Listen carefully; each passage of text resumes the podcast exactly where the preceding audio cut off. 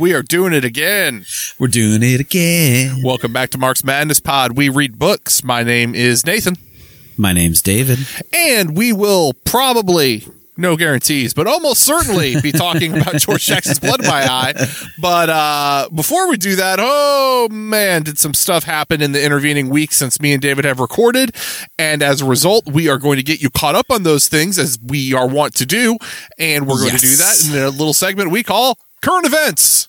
Current events because weeks where decades happen or something. Yeah, one of those something some One some smart guy said that. One of them, some smart guy. I don't know. Maybe we should read some books he wrote. Yeah. Um, yes. So first and foremost, um, probably probably the the first one in the timeline, and definitely the the one that hits closest to home. Um, there was a leak eh, from a Supreme Court document. Basically, there was a a decision.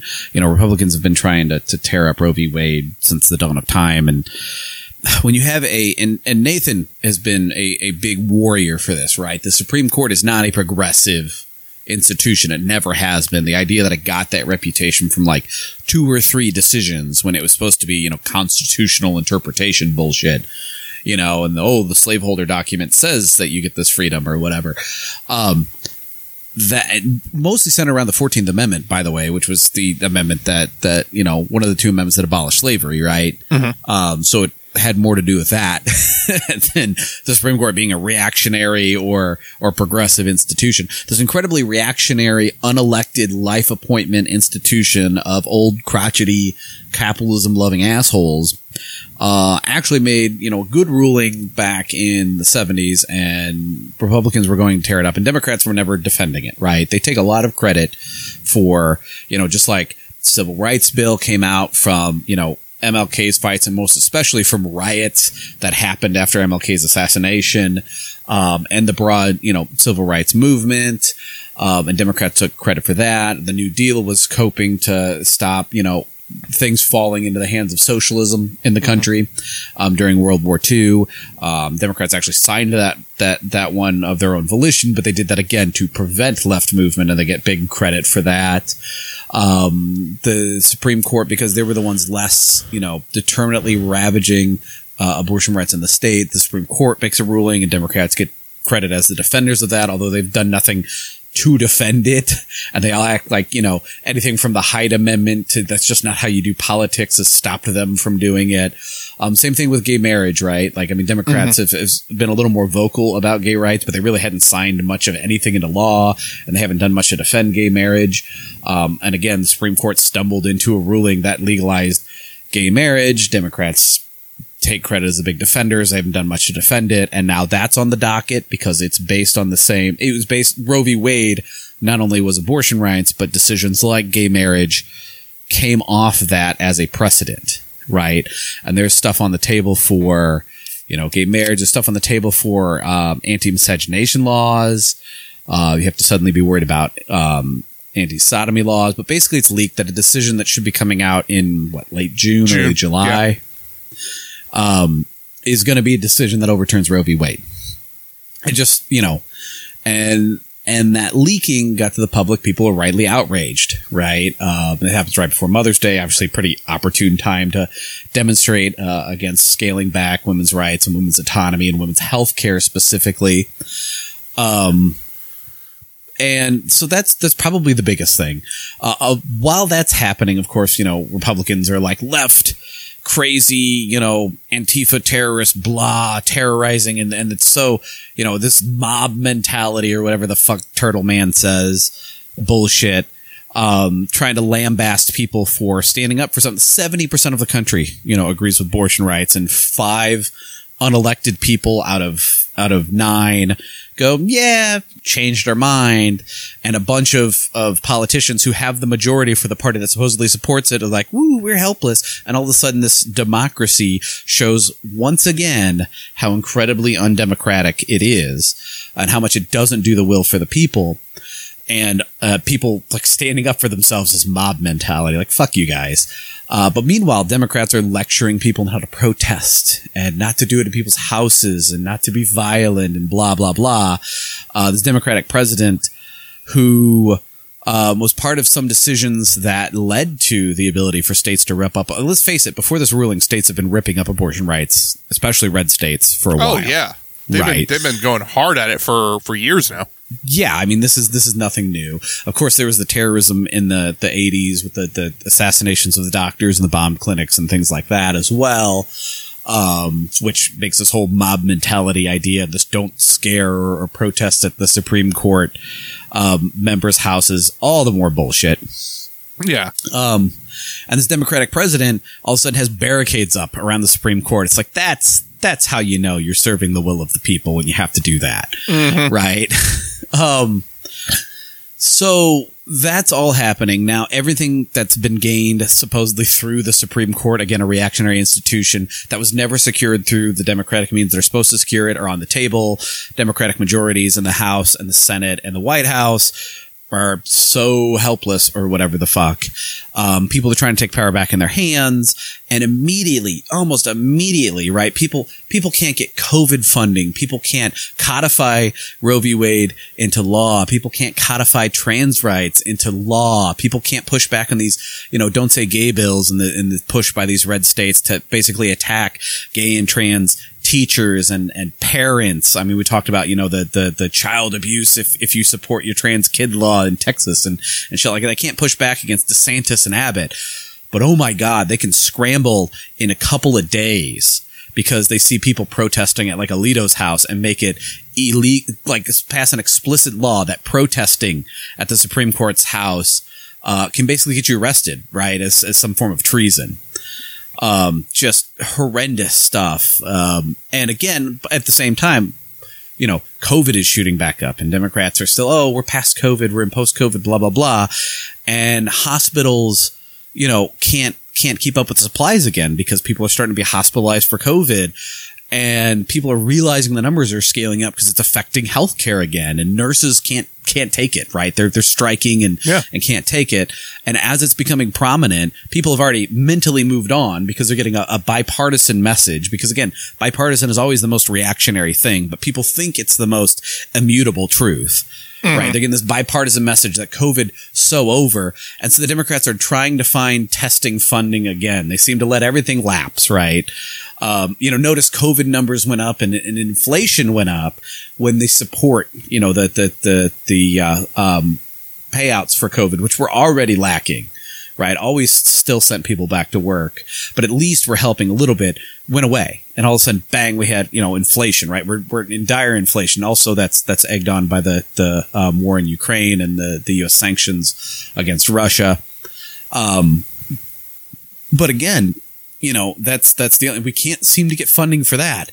But oh my God, they can immediately make it illegal to protest uh, at the, the house of someone on the Supreme Court and actually make them be mildly discomforted. You're supposed to go to the court where they feel protected and they have the barricades up and they can whip you with DC police. Don't surprise them by like doing the obvious simple thing by mildly annoying people into being scared and doing the right thing that's actually democratic.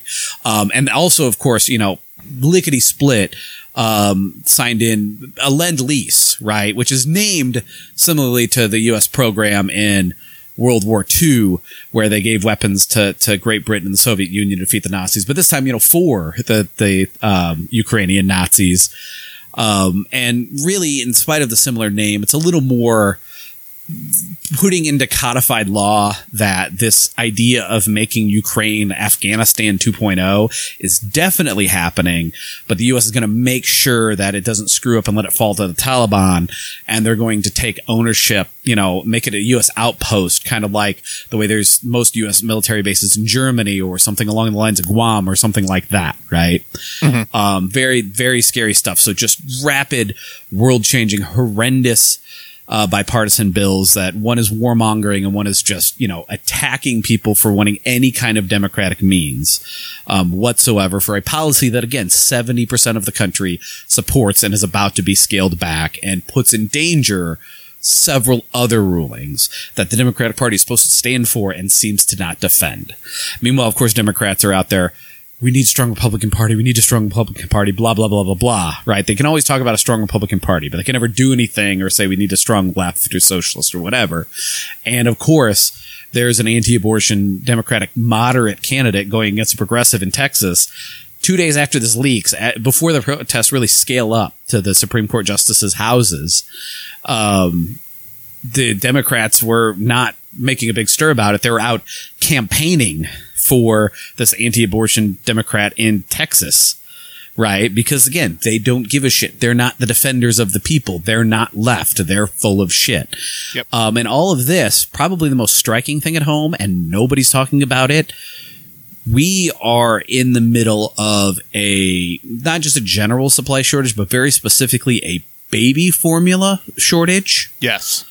Um, That's huge right now. Yeah, Which- you're right. And I, I just, I mean, I've just started seeing people talk about it the last couple days. Um, yeah, but it's been going on. I mean, here in Missouri, it's it's already an issue, right? I mean, Yeah. we're one of five states, but it's not a state by state thing. People try to say the red state, blue. It's not a state by state thing, right? No. It's just where the supplies are. It's not like all red states don't have formula and all blue states do. But again, if red states don't have formula and then are forcing abortions, and none of this is, is new or, or hinging on the Supreme Court ruling, just happening at the exact same time, that's a huge problem, right? But Yeah. no one, no one can get funding out for to make sure that families are supplied with formula whether it's making sure the stock is is filled in. And of course the US did that. It would just be some way to pillage the global south. Um, but you know there's no centralized planned economy that can you know rally to make formula. Um, there's no um, there's no funding there for people to buy formula as well as the stock lacking. And so underfunded poor parents are going to watch i mean babies are going to die it, it just there, there's no way to I, i'm sorry it's stark but people die i mean we've we've talked about warfare here we've talked about um, you know the starving in Sudan, which is is getting worse. Again, you know there's food shortages there. Sri Lanka is basically burning down because the entire country is out of food. Um, you know, inflation is rapidly happening everywhere, and and and so we talk about you know people dying, tragic things here, right? And because we have to, this is a real world. We're engaging in politics, and politics is basically we've talked about before. Politics is who gets to live and die and how well do they get to live mm-hmm. right? How much power do they get to have? That is what politics is. It is no simpler or more complex than that. Its details are widely complex. You can talk about democracies. You can tie it to economics. You should definitely tie it to economics. You could talk about world relations and all, how those things work. You could talk about the history behind them. Those are all important things to talk about in politics and the details are complex. But very simply politics are not about freedom or democracy or the great ideals or good guys and bad guys or any of that shit. Politics are about who lives who dies how how do the people who get to live get to live and how much power do they have? That's it.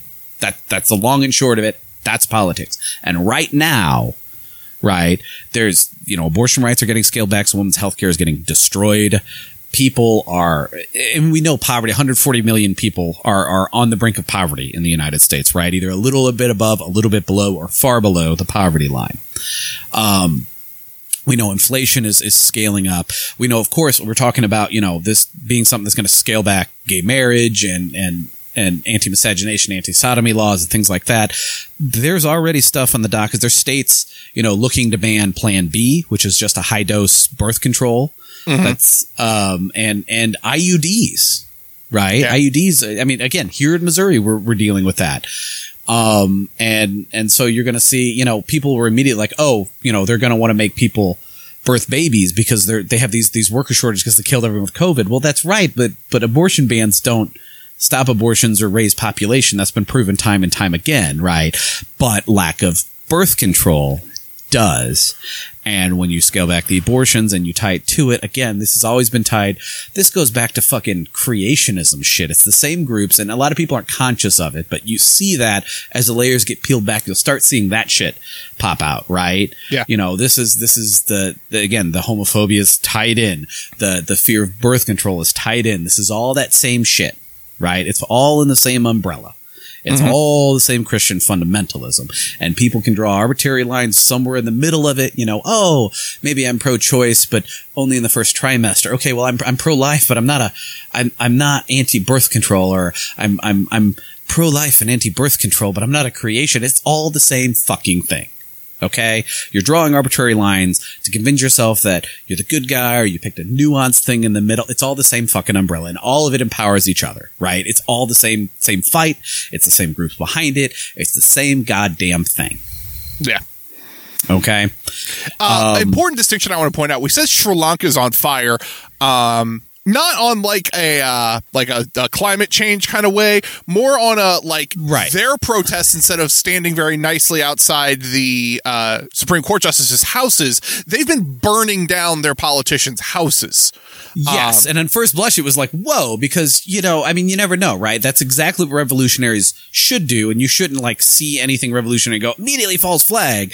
And some of these things are kind of ambiguous, right? Like Kazakhstan, we thought, oh, this looks like something revolutionary, but it's really kind of scary with, with, you know, next to getting in, involved as a media outlet and it being between Russia and China and the whole CTSO stuff. Um, this one again, immediately beginning, it's like, oh, you know, this could be really important. Definitely people saying they're short on food and that's not a great government, but also this is what happened in Bolivia. No, I mean, it's getting to be pretty clearly these are people and they're, they're fighting back because they're starving. They don't have food. This is a real legitimate thing in Sri Lanka. Um, as far as burning from climate change, you know, that's, that's India right The now. India. Yeah, I was about to just say, that- that's going- just to, to put things further in, in the good news category. Yeah, Yeah, so I mean, climate change is happening again. You know, this shit is is the wheels are turning. Right, history doesn't wait on things. History doesn't wait on people to to learn and think and do better and learn their lessons. And you're not going to appeal to the people in power. They don't care. Right? They see Sri Lanka being literally lit on fire. They see India being burned by climate change. They see the baby shortage formula, and they're like, hmm, how can we get weapons to Ukraine? How can we, how many things can we stack on this Roe v. Wade being rolled back to get all our policies we've been fighting for for decades? How do we cut any funding left for COVID? They see the COVID cases climbing and how do we make sure we don't fund people for testing and things again? And of course, you know, they're talking about funding for testing, not for people to stay home and, and stipends. again. no, no, no, no, Right. no. No, no, no. They're even talking about funding for testing and they can't even do that. They can't fucking do that Yeah, right? Um, I mean, I can't. It's just it's these fucking. You're not going to appeal to them. They're not going to change their mind. Okay. No. In fact, when you take the power back, they're still going to try to kill you and take their own power back and then continue down these policies. They don't give a shit about human extinction because they're the last humans to die. And as long as they're a little more comfortable before that death, they don't care how many of you die. As long as they're the last ones to die and they're comfy for now. That's all they give a fuck about. It, That's it. I- seems to be. I I can't find any other logic in it because the the policies and There is no other logic in it. This, this Yeah. is politics, right? Again, politics are who lives, who dies, how well they live, and who has the power. That's it. Yeah. That's what it boils down to. That's what it's always been. That's not the first time we've said that because it's the obvious correct stance. It's the materialist stance that you get as a Marxist. Right. And all of the Marxism piles on top of that based on evidence, based on historical materialism, based on, you know, the political relations and the economies as they are now. But all of that is secondary. It's piled onto politics are who lives, who dies, who has power, and how the people who get to live get to live as far as quality of life. That's it. Done. And, And that as good a transition. That is as good a transition into our reading this week as I can think of. Uh, so we will be very seamlessly switching gears here and moving on to page 60 of Blood in My Eye. If the life of the manufacturing city is to be stopped, it is clear that the normal processes, at least, will be slowed by a convoy of establishment trucks, tanks, or troops simply moving in the city's arteries where commercial convoys should be moving. The necessary checkpoints will further slow it. Each one of the opposition's own tank shells that is fired inside the manufacturing city at the elusive guerrilla will destroy some aspect of that factory city and undercut the ability of the establishment to produce another tank shell.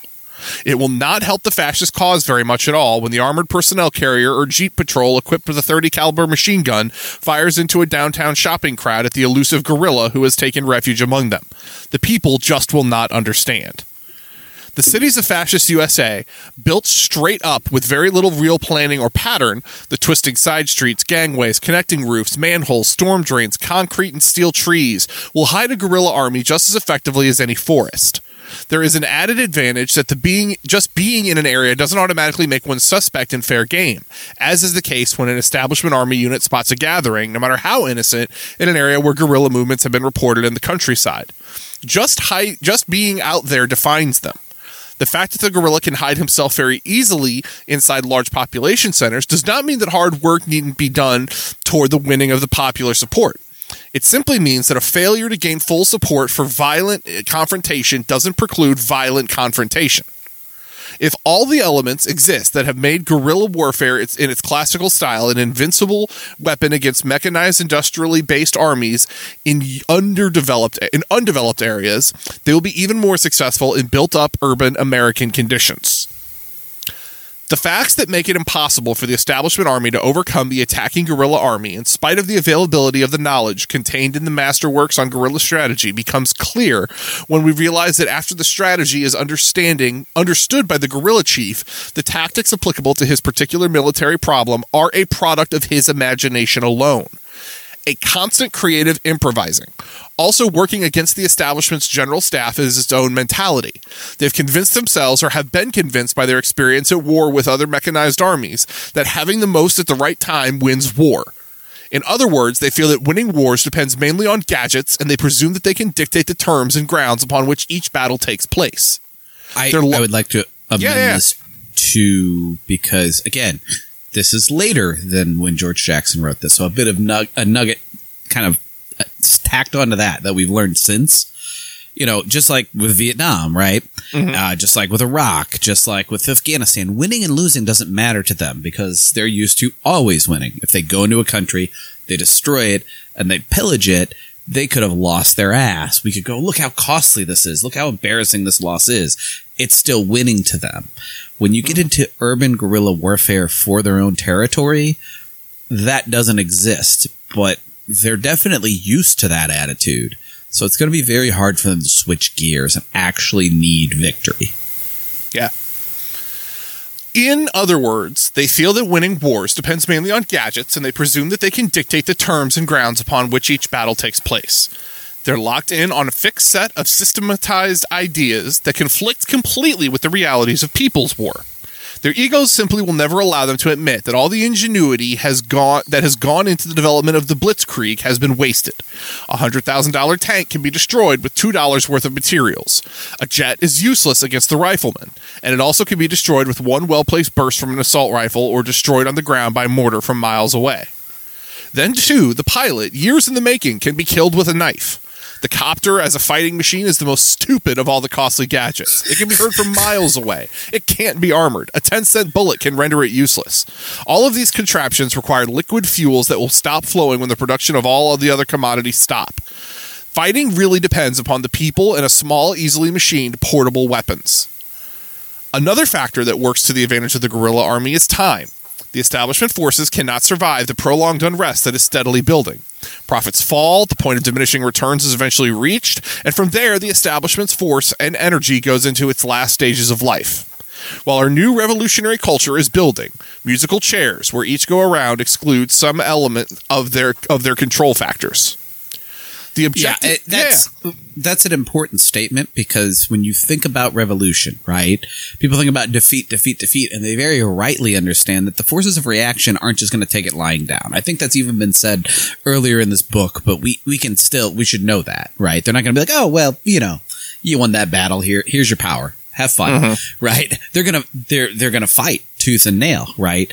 Just because they're going to fight tooth and nail and you need to take that seriously and fight, you know, I mean, fight like your life depends on it, like they're going to react, like they're not going to be very nice if they do win. Um, that doesn't mean that there isn't a breaking point somewhere between, you know, this idealized revolution where they break way earlier than they ever will and absolute liquidation. At some point, they are going to give up because at some point it isn't worth them it to them anymore, right? Mm-hmm. They do this all for profit. They do this all for comfort. They do this all to make sure they're the last ones to die, like we just said, when humans start dying.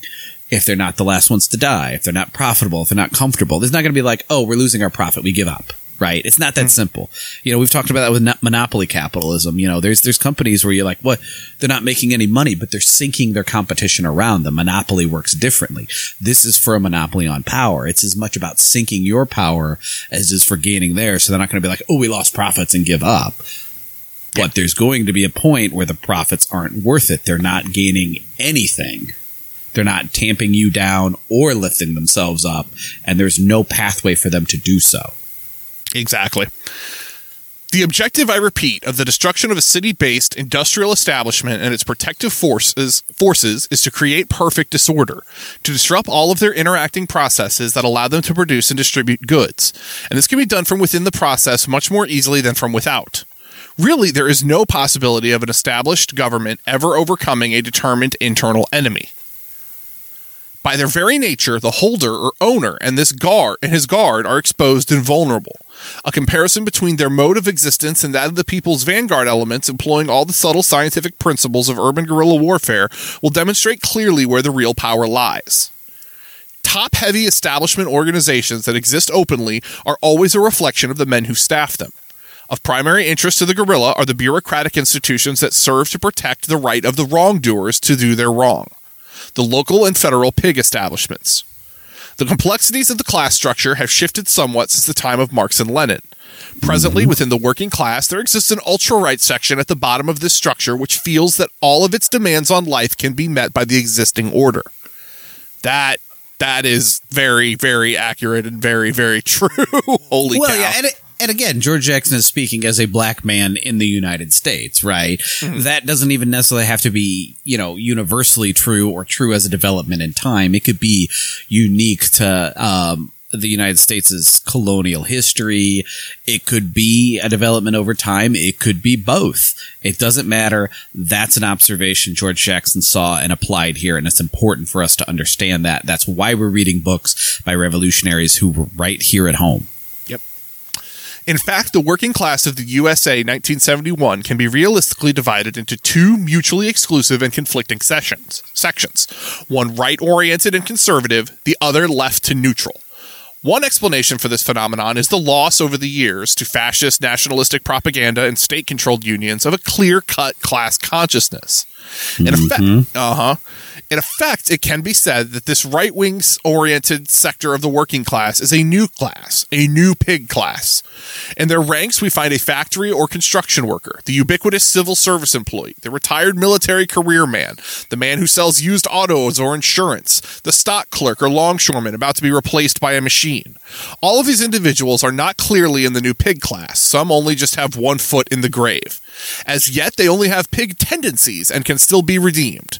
Outright pigs must either be neutralized or destroyed. Parentheses, killed. Thank you for the clarification. I didn't. yes. Wasn't really sure what destroyed meant Yeah, there, George. There's, there's a little gray in destroy. Oh, oh, you, oh, you mean kill them? Okay, all right, cool. Uh, From the new pig class, a section of the working class whose demands are small and are being slowly met by the capitalist matters masters. The government draws its greatest support. oh, from the new pig class, the government draws its greatest support. That was a big parentheses in there, George. And that's absolutely true, right? I mean, this this was true long before 2016, but people have now noticed it since 2016. You know, overwhelmingly, right? Right wingers are not only wealthy, but they're specifically wealthy to their location. So usually, you know, being wealthier but being like middle of the road where you are because you're in an urban area makes you less likely to be out and out fascistically reactionary Trump supportery than being, you know, a little poorer, but being closer to the top of the food chain, maybe a small business owner or a farm owner in a suburban or sub rural area. But we certainly see all kinds of people in they're you know, quote unquote middle class or, or of course working class people who were Trump supporters who long before Trump were flying Confederate flags, who are, are happy to, you know, support the cops and, and shit like that. And they can be anywhere from naive people that just say they're saying the right thing, you know, like, oh, I, you know, I'm, I'm trying to do community service. I, I know I was, I was real bad for my drug addiction and, and, and prison saved me or, or whatever. Right. And it's like, dude, that, you know, no, they, prison failed you and you're doing a good job doing community stuff. Um, you know, or it's, it's again, you know, the, the polite, um, you know, respectable school board member and or PTO member at, at, at school or, or, you know, neighbor or, or, you know, whatever, right? And they're all buddy buddies with the cops and things like that. They're, they're this quote unquote middle class or working class reactionaries. We know them and, and they wear the, the stamps proudly, right? They'll, they'll wear the, the, um, let's go Brandon shit like that. And, and they'll, they'll put their little Biden stickers. I did that's everywhere. They, they mark themselves. Mm-hmm. The forces of counter revolution make themselves felt on the street level through this new class. While above this class, in the loosely defined petit bourgeois level and upper middle class professionals and students, we can find some very real revolutionary consciousness. There are explanations for this complex, inverted stratification of revolutionary potential.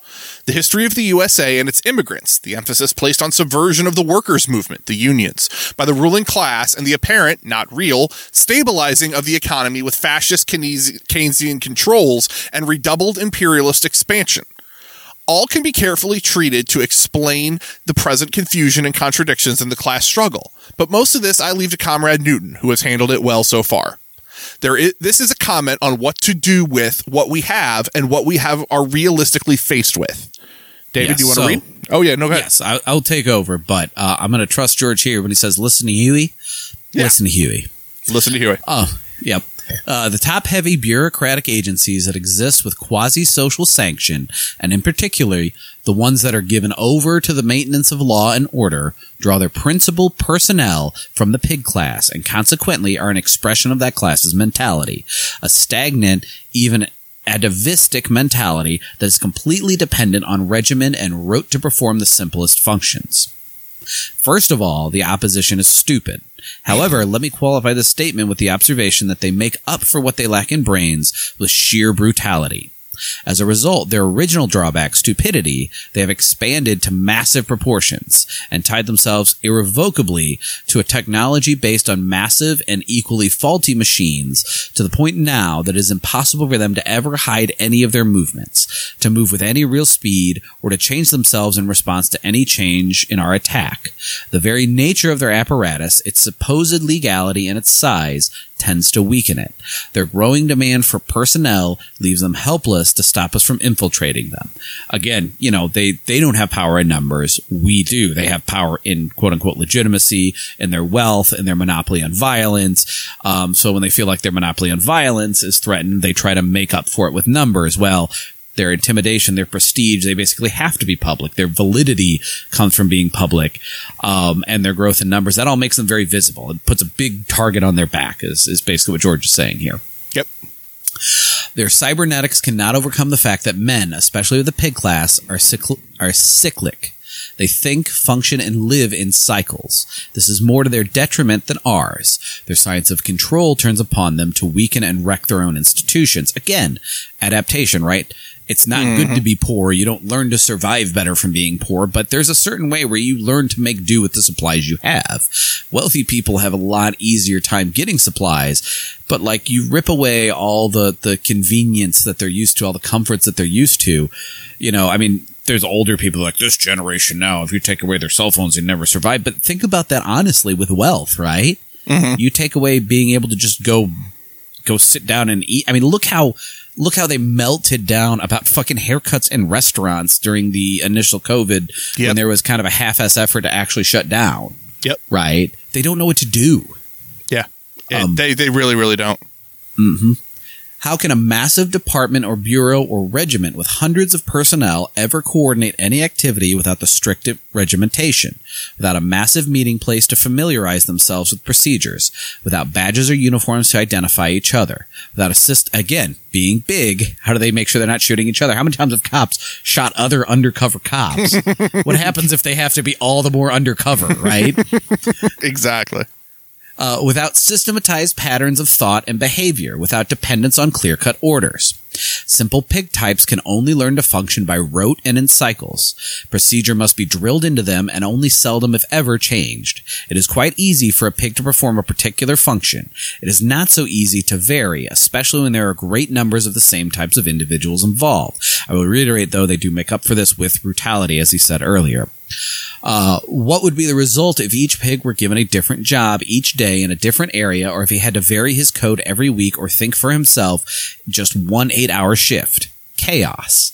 If it weren't for the sergeant or lieutenant and a routine, when the average pig ran out of gas, his car would have to be pushed out of the street by citizenry. When his bullets ran out, he would have only a club until he could check it with a captain. Cyclic men equipped with only a few learned responses can be watched, clocked, photographed, and anticipated. Their code isn't really a code at all. They're finished. A pig is a fool.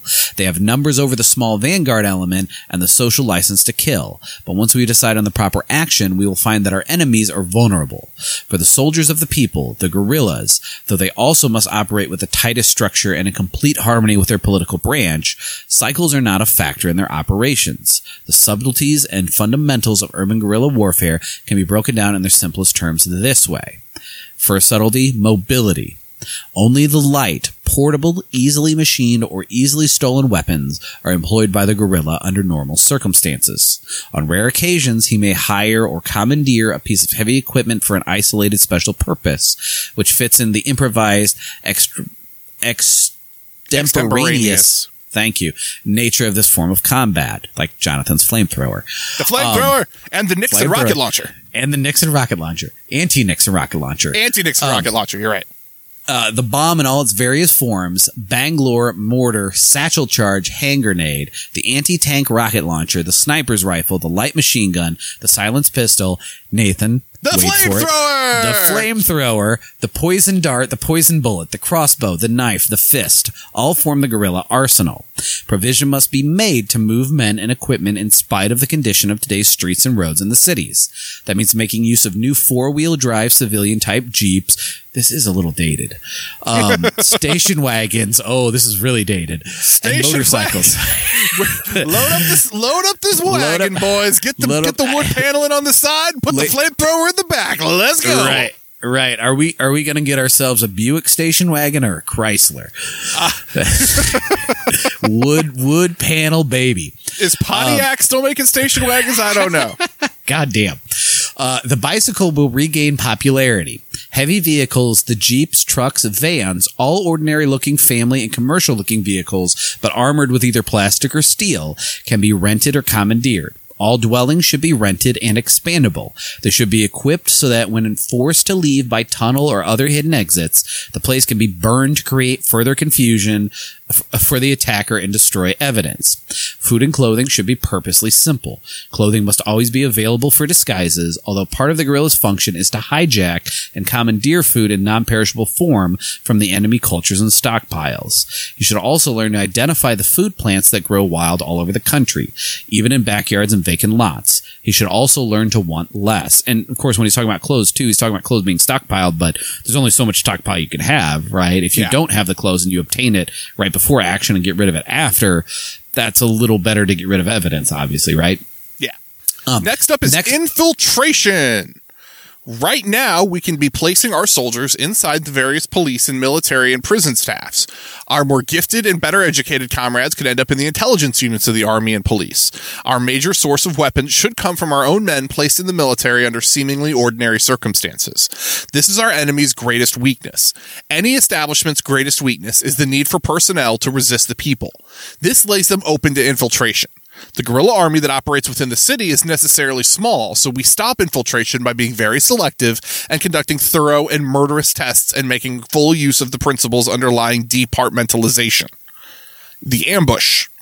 The only form of attack employed by the guerrilla forces is the ambush, the surprise attack. There must never be any front lines or defending of territory. The only engagements that are carried to completion are the ones that we are winning after an initial attack. If the enemy regains himself and counterattacks, we disengage and simply go home to await the next opportunity when we can catch him asleep, with his women moving in convoys on the toilet.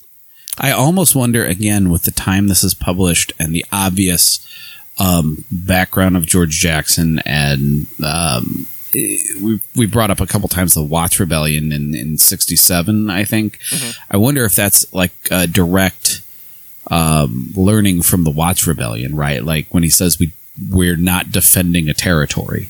No, that would make Like- sense. That would Yeah, like what contextualize what lesson that. yeah, what lesson would we have learned? That that Mm-hmm. would probably be the place where they they learned that, right? That would make that would make perfect sense. Camouflage. Nothing ever appears outwardly as it is. The armor, sheets of plastic or steel, is fixed inside the vans and trucks in such a way to make them appear normal when viewed from without. The military safe house with tunnels leading in all directions and connecting with other houses, a storm drain, a manhole with bulletproof and airtight plexiglass window, encasements inside the house camouflaged with heavy curtains, rooms with doors that are really booby traps that work from the inside, must be made to look like any other house along the block. We must dress and equip ourselves with weaponry that will allow us to move even in units of a dozen or more without appearing to be anything other than the private citizens pursuing their private interests. We will make use of all forms of disguise mailman, postman, telephone repairman, priest, nun. Okay, nun's funny. Nun's funny, and I don't know why. uh, I'm not 100% sure why nun, ch- why nun got me, because priest was right there. Uh, but I'm imagining nun with a gun, or more aptly, nun with the flamethrower. And uh, Done with Jonathan's flamethrower. Yeah. Nun with Jonathan's flamethrower, and it's really doing things for me. Uh, National Guardsmen. This principle will soon have them shooting at each other or turning the innocents against them. The result perfect disorder. Autonomous infrastructure. If it is our eventual goal to wear away the establishment's ability to produce and distribute goods, defeat its war machine, or organize any sort of social activity, then of course we must, at the same time, provide ourselves with the means of performing these functions on at least a subsistence level. Both the military and the political arms of the liberation movement must think of provisioning their vanguard and elements and the people during the dark days when we stop the machine. Military supplies are stockpiled in advance with food staples. Depression days, foraging, and war years liberation gardens must be reintroduced and refined. The military must depend on the people for food. It must also prepare to feed the people from the enemy's supplies. Then you have a very healthy, spontaneous mass looting. Perfect disorder. At some point in the development of the overall revolutionary culture, it will have to become totally independent of the old enemy culture in keeping with Che's theory of molding the new society around the struggle against the old. We will start from the beginning to build our own infrastructure in every possible area. People's stores, hospitals, banks, buses, army. This dual power, this building of political infrastructure and the military is succinctly stated by Minister of Defense of the Black Panther Party, Huey P. Newton. We recognize that in order to bring the people to the level of consciousness where they would seize the time, it would be necessary to serve their interests and survival by developing programs which would help them to meet their daily needs. For a long time, we have had such programs not only for survival, but for organizational purposes. Now we not only have a breakfast program for school children, we have clothing programs, we have health clinics which provide free medical and dental services, we have programs for prisoners and their families, and we have opening clo- we are opening clothing and shoe factories to provide for more of the needs of the community. Most recently, we have begun a, gu- begun a testing and research program on sickle cell anemia, and we know that 98% of the victims of this disease are black. I had no idea they had a testing and research program on sickle cell anemia in the Panthers. Holy shit. Yeah. To fail They, to combat they organized dis- hard. Huh?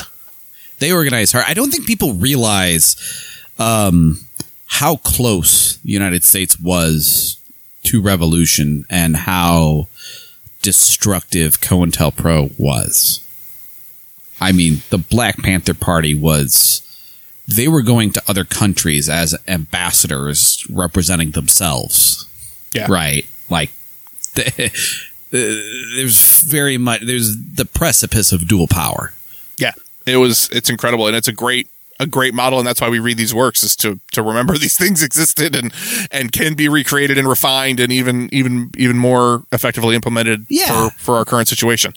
Yeah, we, we build on on past revolutionaries, right? We learn their lessons. That means reproducing their successes and learning from their failings, Exactly. right? That also means um, not just assuming that it was the, the wrong time or the wrong thing. People make conditions, but also people make conditions within their material conditions. So you shouldn't just bang your head on a wall five times and assume it won't hurt the sixth. But by the same token, if times and conditions change and what they did would cause, you know, said revolution now and you can reproduce it, why the fuck wouldn't you reproduce it? So we should look to them as examples, as inspirations. We should learn from them positively and negatively all the lessons we can. And we should do it our own way. We should produce our own thing, but we should produce our own thing somewhat in their image, much like, you know, um, the, in the Russian Revolution, again, we turn back to that one all the time, right? They made their own thing. They made their own Soviets based on, on their own history and they learned the lessons of the Paris Commune, but they also modeled their democratic structure, um, and, and the way to seize the power and the people's will off the Paris Commune, right?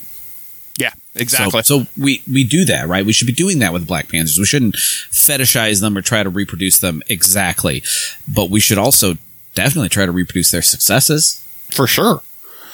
To fail to combat this disease, talking about sickle cell again, is to submit mm-hmm. to genocide. To battle it is survival. Man, I wish we had a similar view about other diseases that are running rampant I mean, in this country. That'd be great. I I was going to say, you know, you want to talk about that. I mean, we went through the AIDS epidemic uh, in the 80s and 90s, and again, it was it was you know organizing and communist and left leaning organizing um, that that basically toppled that, and we're dealing with COVID right now. Yep. Right. I mean, there's always a disease that's that's taking these on, and they always affect the marginalized communities the most. Exactly. All these programs satisfy the deep needs of the community, but they are not solutions to our problems. That is why we call them survival programs, meaning survival pending revolution. We say that the survival program of the Black Panther Party is like the survival kit of a sailor stranded on a raft. It helps him to sustain himself until he can get completely out of that situation. So the survival programs are not answers or solutions, but they will help us to organize the community around a true analysis of the understanding of the situation of their situation. When consciousness and understanding is raised to a high level, then the community will seize the time and deliver themselves from the boot of their oppressors. And that is from Huey P. Newton, Black Capitalism Reanalyzed. Yes, and we've said this time and time again, right? You should already be compelled to do these things. You need to survive. And again, victory one for one is victory for all, harm to one is, is harm to all.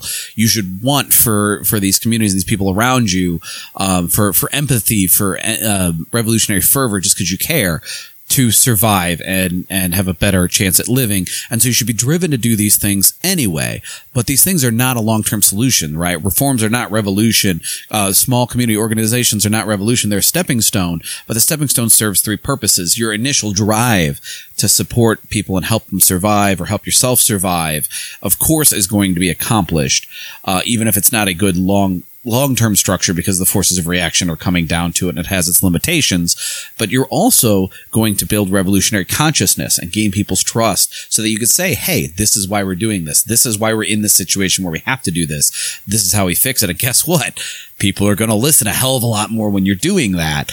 Um, and on on top of that, the third reason is it kind of gives you a dry run, a, a structure to build off of. You know, again, back to the the there's so many other good examples. I hate to overuse this one, but it's such a simple example because people, at least of the communists, uh, tend to understand it, right? With the Soviets, the Soviets had existed since 1905, but they didn't have any real power. The, the powerless Soviets were not just like a magical fix to, to the people having their power. So many other things can happen, but it gave them kind of a practice structure to how do we have a real democracy and people's power, right? When you make these alternatives, these dual sets of power, these dual infrastructures. Now you have a base infrastructure to jump off of and to mold around and to use as you build your own infrastructure so people don't starve and, and mire in suffering the second you topple the people you're fighting against.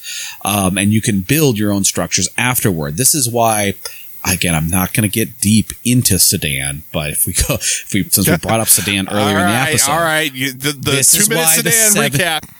This is why, no, I'm not doing a two minute Sudan recap. I'm doing one comment. This is why the 71 Sudan coup, as ideologically strong as it was, failed, right?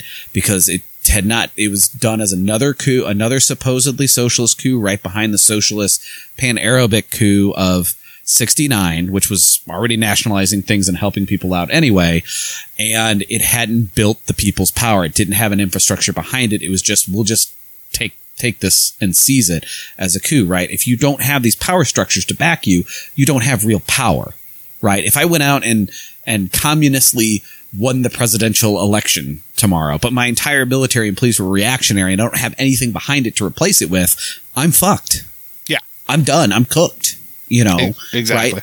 I mean, you're building your structures to build your revolution off of because revolution is a process and it's a process that doesn't just happen in your head and like you have an idea and magically bang, you know, flash forward like in a movie and all the fields are green, right?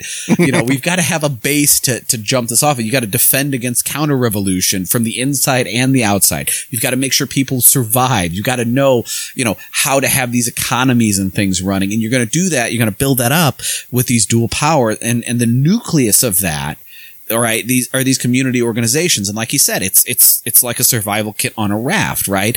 It's not going to be enough that you can run a whole economy off of it from your little community organizing. You're not going to turn around and have like a whole you know country's economy in your community organizing. But you have you know resource distribution. You have community organizing all built up to jump off of right? Exactly. and then you can you know the state you are rightly destroying you can incorporate any not fully destroyed portion of it without fully rolling back to reaction until you can replace those portions uh, as you push it against your community organization you have a, a set of power structures so the country doesn't completely collapse and send people into famine Exactly. And that is as good a place to end it as any this week. So we will be stopping on page 71 and picking up at the end of the Huey quote when we next read. Uh, That being said, uh, this has been Marx Madness Pod. We read books. Uh, there are a number of different ways that you can reach out to us if you would like to do that. The first of which is through email, marxmadnesspod at gmail.com. Next way you can get us is on Twitter. We are at Marx Madness Pod on Twitter. Uh, DMs are open, and the link to our Discord server is in our Twitter bio. Our Discord server is a fun, happy community of comrades that I am very happy to be a part of. We watch bad TV, we play video games, uh, and and more importantly, we're just again a small community of people, so we know what's going on with each other, support each other, and and try and and amplify our successes and and various agitations that we are doing. Uh, that being said, David, it is time for a disclaimer. Yeah. So, um, obviously with this, you know, Nathan had come up to me one day and was like, Hey, you've read Capital before. I want to read Capital. You should read theory and history together in a group, um, for a myriad of reasons.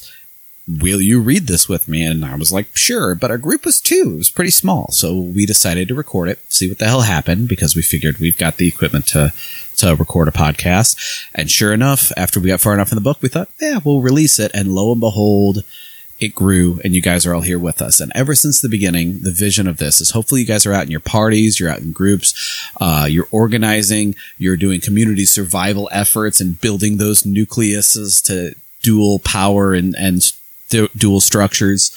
Um, and hopefully, you know, um, we can be another voice, another source of input uh, to make sure you're getting the most out of the reading in the group. Let's say that's not happening, and your group is much more likely reading something shorter, something more applicable to project you're on, and you're reading these works by yourself. Hopefully, we can be that reading group, and we can make sure you get all those benefits. You know, refor- re- uh, reviewing over the work one more time to remember it better, getting all the context behind it, getting the input, what it means to different people, and how it can apply to you today, um, and all the other discussion points, things like that.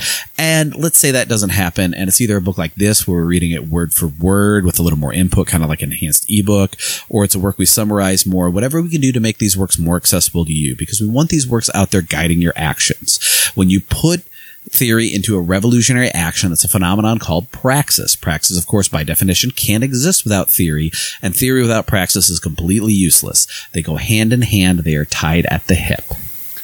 Amen. As always, that being said, this has been Marx Madness Pod. My name is Nathan, My name's David.